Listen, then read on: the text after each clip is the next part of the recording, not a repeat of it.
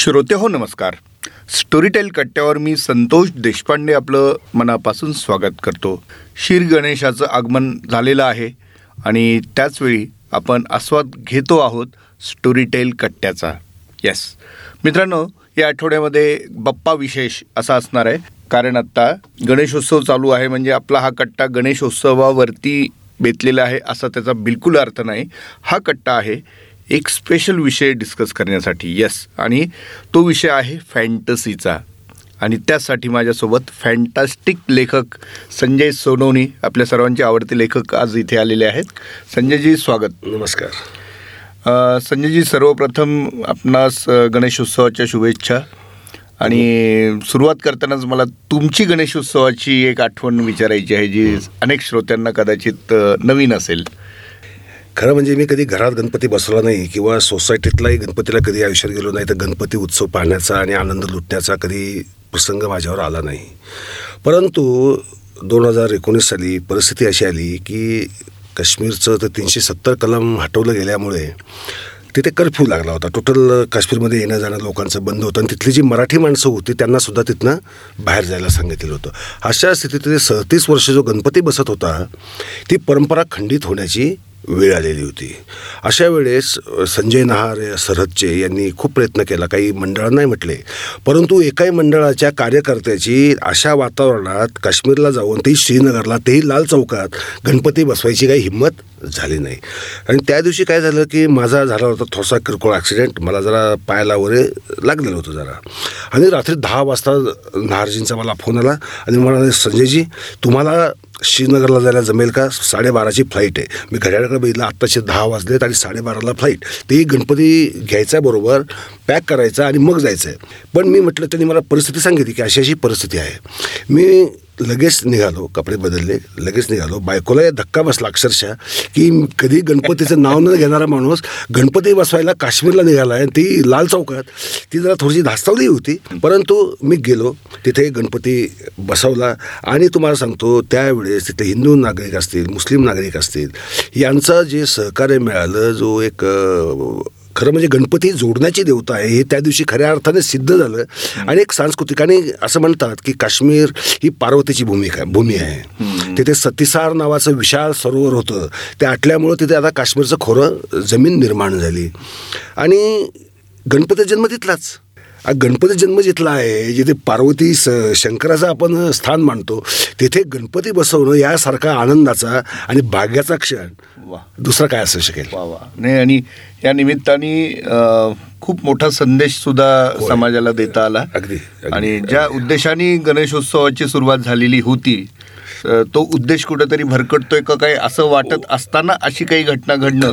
आणि तेही तुमच्या हातून घडणं ज्याला तशा अर्थाने लौकिक अर्थाने गणेश भक्त म्हणता येत नाही तरी म्हणजे सुद्धा कोणाचाच बघता नाही त्या हा. अर्थाने हा. तरी सुद्धा तुम्हाला त्याच्यातला अर्क या उत्सवातला काढता महत्त्वाचा आहे. ते महत्वाचं आहे कारण कोणताही सांस्कृतिक उत्सव जो असतो तो फक्त धर्माशी निगडीत नसतो तो राष्ट्राशी निगडीत असतो तो सामाजिक मानसिकतेशी निगडीत असतो. त्याच्या प्रगल्भतेशी निगडीत असतो आणि ती प्रगल्भता ती सुसंस्कृतता जर आपण दाखवली नाही तर ते गणपतीचं नाव घ्यायचं आणि घरामध्येच बाप्पा मोऱ्या बाप्पा मोऱ्या म्हणायचं त्याला तरी काय अर्थ आहे वा संजयजी पण सुरुवात आपण आता गणेशोत्सवानिमित्त सुरुवातीलाच ही एक आठवण अविस्मरणीय आठवण तुमच्या आयुष्यातली तुम्ही सांगितली.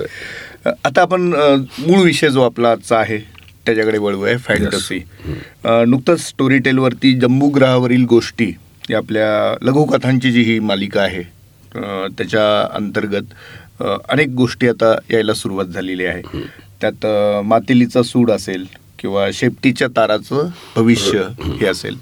हे सगळं अद्भुतरम्य आहे. म्हणजे अद्भुतरम्य या प्रकारात मोडणारं साहित्य ज्याला फॅन्टसी हे असं देखील संबोधलं जातं. तुम्ही इतकं चतुरस्त्र लेखक आहात सगळ्या जॉनरमध्ये तुमचं लेखन आहे. या अद्भुतरम्यतेकडे तुम्ही कसं पाहता? तुम्ही वैयक्तिक दृष्ट्या तुमची जी जडणघडण झालेली असेल वाचक म्हणून त्यात त्याचा कितपत हातभार आहे? आपण जे वाचन करतो लहानपणापासून त्याचा निश्चितच प्रभाव पडतोच. लहानपणी माझ्या वाचनात आलेले गोना दातारांच्या अनेक कादंबऱ्या असतील म्हणजे कालिका मूर्ती असेल प्रवाहद्वीप असेल इंद्रभुवन गुहा असेल आणि अक्षरशः ती कादंबरी वाचायला सुरुवात केली की ती संपर्कांनी मोठ्या कादंबऱ्या असायच्या. हजार हजार पाणी सात सातशे आठ आठशे हजार हजार पाणी कादंबऱ्या.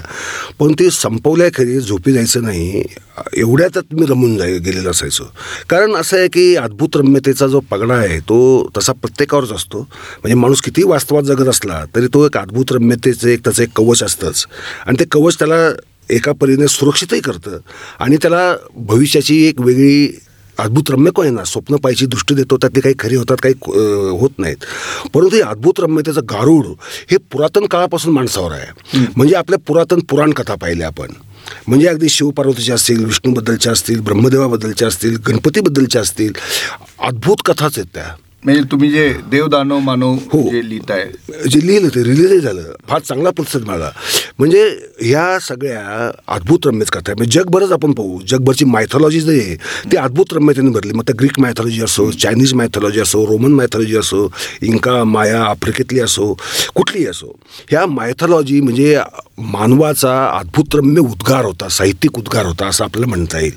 आणि माणूस आज आता विज्ञान युग आलं भांडवलशाहीचं एक युग आलं माणसं स्वतंत्रतावादाचं युग आलं.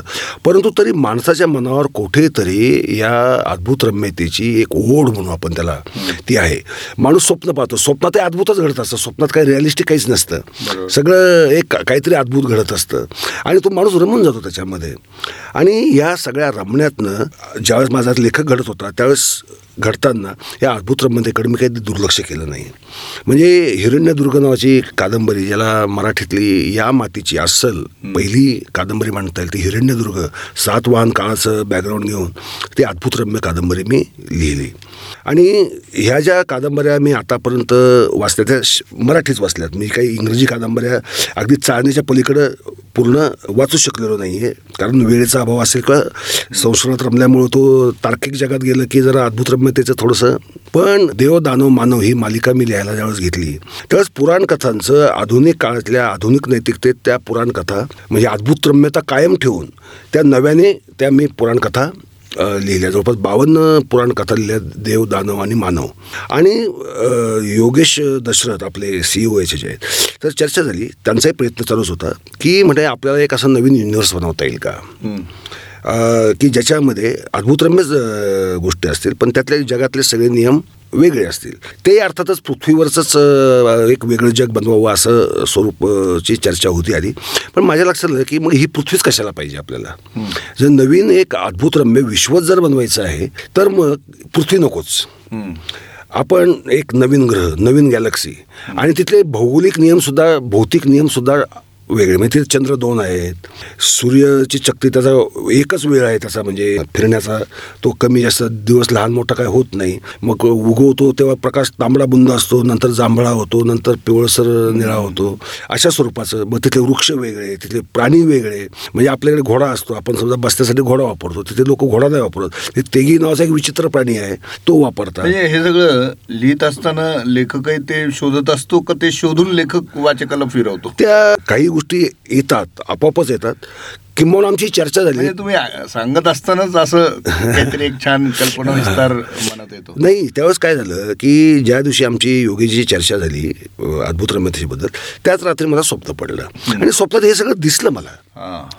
बरं का? आणि मी दुसऱ्या दिवशी योगेजी सांगितलं बरं योगेजी काय होतं काय मला माहीत नाही. मी एखाद्या विषयात गेलो की त्याच विषयात जातो. म्हणजे असा एक स्वभावाचा दोष म्हणा गुण म्हणा. परंतु ते दिसलं. आणि मग ते म्हणाले ते मला संक्षिप्त स्वरूपात त्याचं आपल्याला काय करताना शक्य आहे, संभावना काय काय आहेत? मग त्या निर्माण केल्या. त्याच्यामध्ये मग हा ग्रह मग त्याचं नाव जम्बूच का दुसरं का नाही किंवा गॅलक्सी का तिथे हा दु- शिफ्टीचा तारा हा जो भाग आहे तो म्हणजे नेमका काय? त्याचं काय होतं? मग ते सगळे तिथली भौगोलिक स्थिती तिथलं वातावरण तिथलं हवामानपासून तर तिथल्या वनस्पती प्राणी जगत संपूर्ण एक नवीन विश्व खऱ्या अर्थाने. तिथे देवता वेगळ्या पुराणकथा वेगळ्या. अशा रीतीने संपूर्ण एक नवीन ख खऱ्या अर्थाने नवीन विश्व बनलं. आणि मग त्याची लिखाणाची सुरुवात झाली. त्यातल्या आता दोन कथा म्हणजे या कथा नाही त्या लघु कादंबऱ्याच आहेत. जवळपास म्हणजे अडीच तीन तासाच्या ड्युरेशनच्या आहेत जवळपास. आणि प्रतिसाद चांगला मिळतोय. मला अपेक्षा नव्हती. उत्तमच आहे कारण याच्यातली कल्पना शक्ती कल्पना विलास आपण म्हणू. कल्पना विलास खूप वेगळा आहे. आणि दुसरं म्हणजे आपलं वैशिष्ट्य म्हणजे आपली शैली. वाचकांना त्यामुळे घेऊन सोबत घेऊन जायची. अत्यंत आवडते. आणि त्यांना त्याच्यात इन्व्हॉल्व्ह व्हायला होतं. खरं खरं सांगतो मला संतोषजी शैली ती काय जाणून बुजून बदलली नाही आहे ते डोक्यात ज्या पद्धतीने असं आपण स्वतःला सांगत असतो असं आपण जातो आणि ते मग ते लिहिलं जातं. त्यामुळे ते स्वतः स्वतःला बरोबर घेऊन त्या प्रवाहात असतो. म्हणजे मला सुद्धा माहीत नसतं की पुढचा प्रसंग मी काय लिहिणार आहे. आणि त्याच्यामुळे होतं काय की जो एक रहस्याचा पण एक शोध होऊन जातो तो.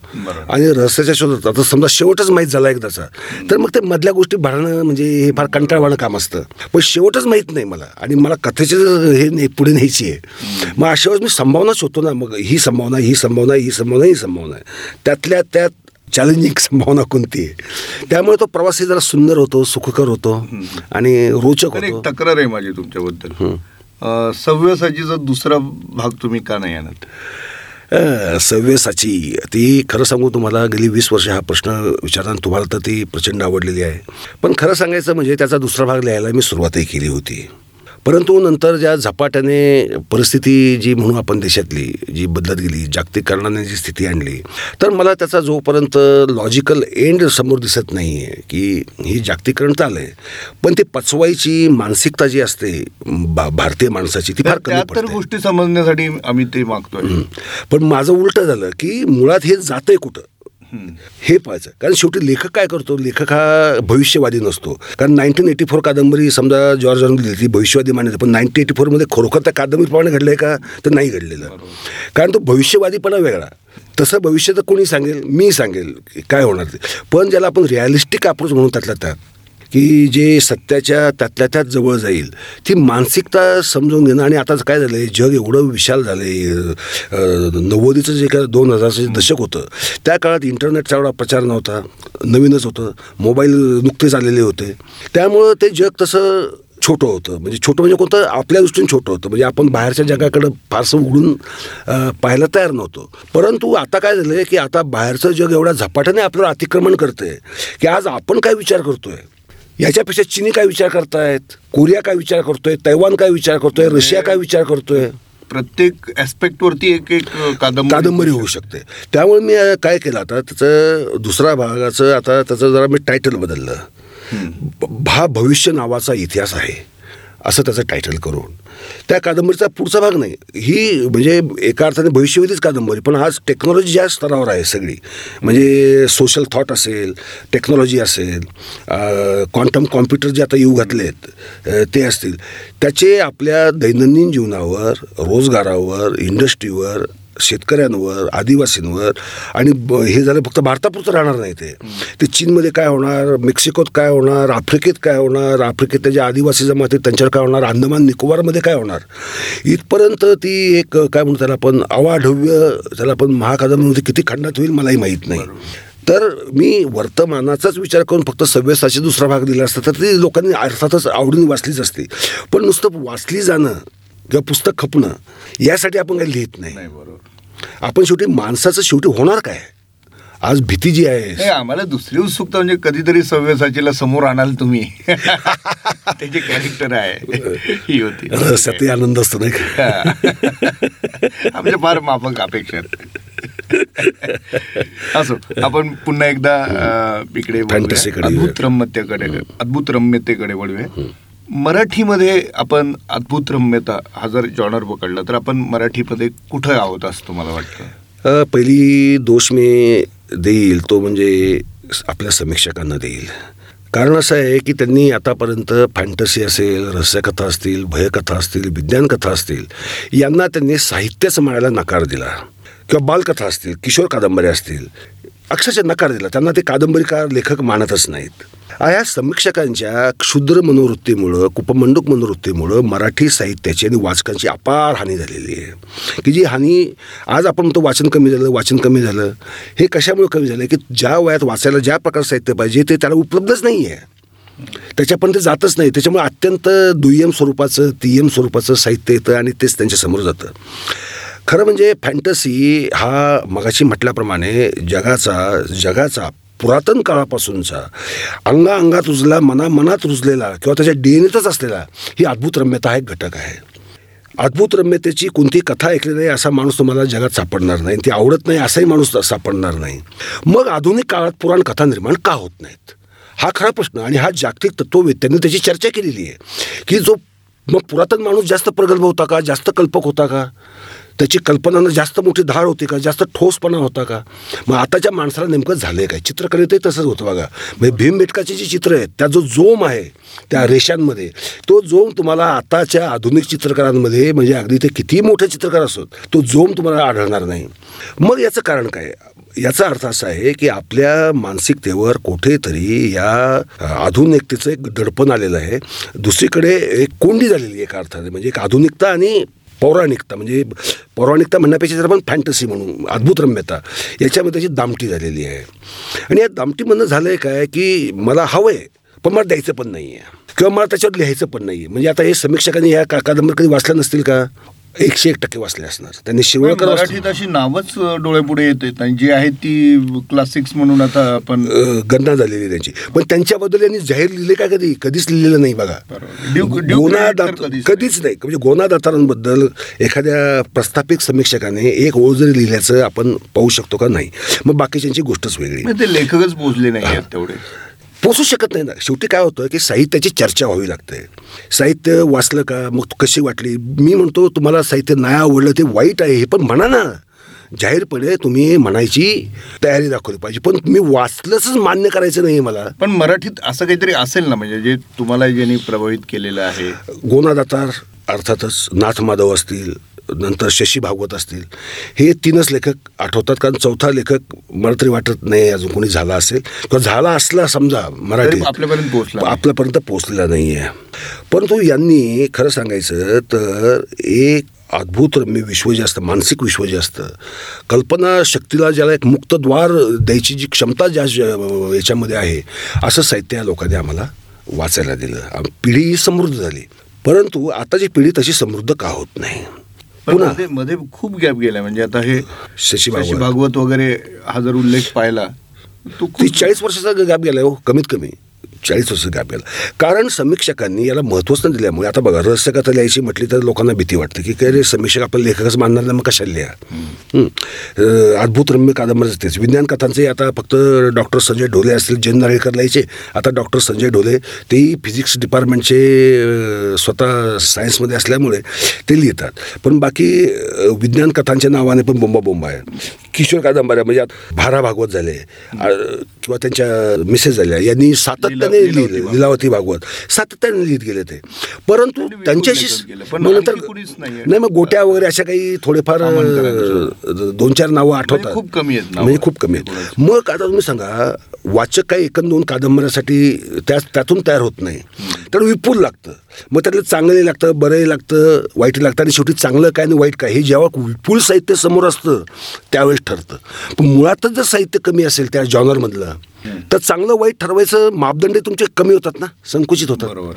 तर तसं झाल्यामुळे आपलं अद्भुतरम्य विश्व हे आपल्या सामान्य वाचकांपासून दूर राहिलं. खरं म्हणजे अद्भुतरम्यतेबद्दल मराठी माणूस किंवा भारतीय माणूस हा खरं तर जगात पुढे असायला पाहिजे होता. बरोबर. कारण त्याला तेवढी परंपरा आहे. आणि वैविध्यपूर्ण परंपरा आहे. म्हणजे ज्याला आपण नॅशनल लेवलच्या जी महापुराणांमध्ये आलेल्या कथा आहेत. पण तसे स्थलपुराण आहेत. गावोगावी अशा पुराण कथा तेच Mythology. भरलेलं आहे. नाही का? तुफान म्हणजे मायथॉलॉजीनेच आपण खचून भरलो आहे आणि आपलं तसं पाहिलं तर आपण तसं मि मिथ्समध्ये जगतो. म्हणजे आपण अनेकदा असं म्हणतो की भारतीय माणूस सत्यामध्ये जगत नाही तो काल्पनिक विश्वातच जगतो. मग असं असूनही आपल्या कल्पना विश्वासाला दारिद्र्य कुठं लागलं? की ज्यामुळे आपलं काही निर्माणच करता येऊ नये? आणि ती क्षमता असतात ना. म्हणजे क्षमता नसली तर आपण त्याच्याबद्दल काही चर्चा केली नसती. पण मराठी साहित्यिकात ही क्षमता आणि मराठी हिंदी हिंदीचा उल्लेख केला तर चंद्रकांताचा चंद्रकांता चंद्रकांता संतती सारखे देवकीनंदन खत्रीच्या अफलातून कादंबऱ्या. किंवा बंगालमध्ये भरपूर आहेत साऊथमध्ये पण आहेत. परंतु पुन्हा त्याचे अनुवाद किती झाले? आता चंद्रकांता संततीचं मराठीत अनुवाद झाल्यात का? झाला. परंतु तो एवढ्या भिकार पद्धतीने काढला गेला की तो लोकांपर्यंत गेलाच नाही. त्याच्या सुधार फक्त मालिका झाली टी व्हीवर त्याच्यामुळे ती भारतीयांना माहीत तरी झाली. नाही तर ती काही जवळपास म्हणजे आपण म्हणू विस्मरणातच गेल्यात जमा होती. सरस्वती चंद्रसारखी कादंबरी असेल गुजराती लेखकाची. त्यात अद्भुत म्हणजे कादंबरीमध्ये अद्भुत रम्य छाया आहेच म्हणजे वास्तव कथा आहे. वास्तव कथेला आवरण अद्भुत रम्यतेचं आहे.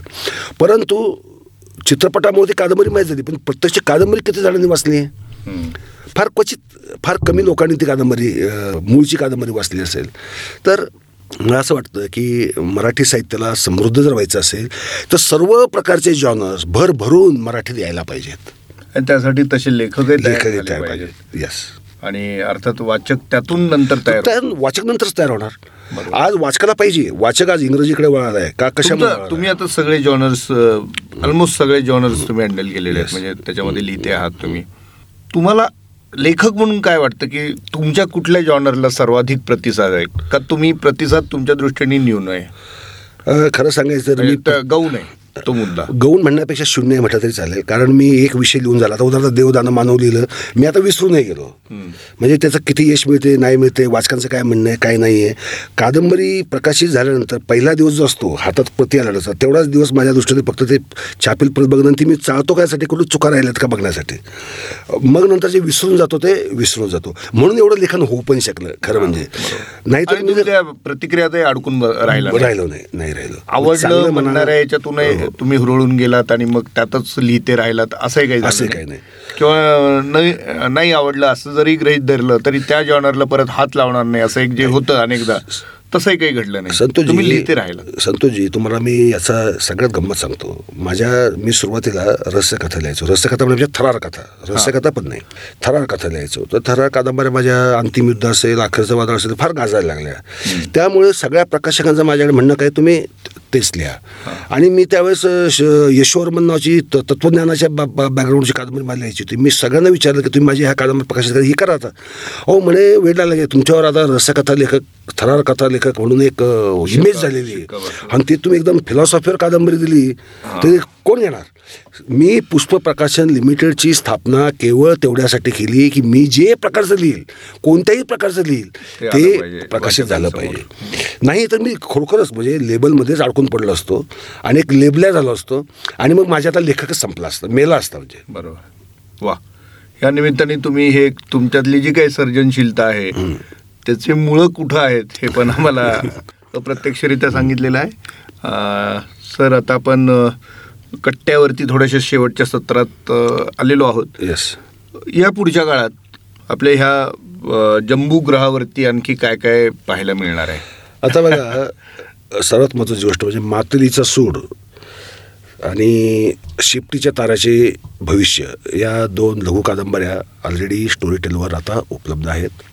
आता सोतेरचे प्रवेशद्वार नावाची अजून विलक्षण वेगळ्या प्रकारची लघु कादंबरी आपल्याला ऐकायला मिळेल. पुढच्याच आठवड्यात नऊ तारखेला बहुधा ती रिलीज होते. आणि त्यानंतर विद्यामठात बिसंडू नावाची एक दीर्घकथा आहे. ती म्हणजे त्या काळातलं त्या ग्रहावरचं शिक्षण पद्धती वय काय होती कशा प्रकारचे ते विद्यार्थी होते काय काय काय काय शिकवलं जायचं वगैरे वगैरे. आणि त्यांच्यावर येणारं संकट. अशा स्वरूपाची त्यांनी मुलांनी कसं तोंड दिलं असं त्याच्यामध्ये आहे. आणि नंतर सगळ्यात शेवटी आवेला विरुद्ध अभद्रद्रिका. ही एका अर्थाने ज्याला आपण असं म्हणू की ही अद्भुत रम्य प्रणय कथा आहे. आणि दुष्ट आणि सुष्ट याच्यात होणारा एक भीषण संघर्ष आहे त्याच्यामध्ये. म्हणजे अमानवी संघर्ष आहे. म्हणजे आपण ती कल्पनाही करू शकत नाही अशा प्रकारचा संघर्ष आहे. आणि त्यानंतर कादंबरी एक संपूर्ण कादंबरी आहे देमीन आणि काळे विश्व नावाची. त्याच्यामध्ये देमीन नावाचा एक सामान्य तरुण एका टोळीतला दरीमध्ये राहणारा नायक आहे. आणि तो हळूहळू हळूहळू एका पाशामध्ये अडकत अडकत अडकत अडकत अडकत त्याची शेवटी अवस्था काय होते आणि तो त्यातनं सावरत त्याला एक गुरु मिळतो आणि त्याच्यापासून शिकत शिकत शिकत तो त्या सगळ्या जम्बूग्रहावर जंबूग्रहावर आलेल्या महासंकटाला कसं प्रकारे तोंड देतो याची अशी एक पण कथा देतो आहे तर याच्या यशावर मग भविष्यातही आपल्याला जम्बूग्रहावरच्या गोष्टी ऐकायला मिळत राहतील अशी आशा आहेच. वा. तर मित्रांनो हे होते आपल्या सर्वांचे आवडते लेखक संजय सोनोनी सर.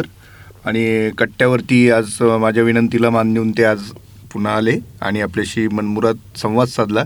पुन्हा एकदा आपण नक्की त्यांना भेटूया. आणि गप्पा मारूया.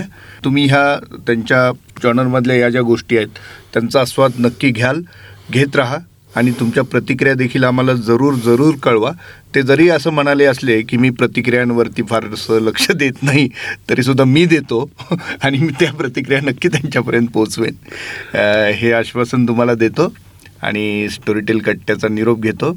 संजय सर तुम्ही वेळात वेळ काढून आलात आणि आपला अद्भुत रम्यतेतला हा एक प्रवास उलगडून दाखवलात. त्याबद्दल तुमचं खूप खूप आभार. धन्यवाद संतोषजी. आणि श्रोते हो आपणास गणेशोत्सवाच्या हार्दिक अनंत अनंत शुभेच्छा. धन्यवाद.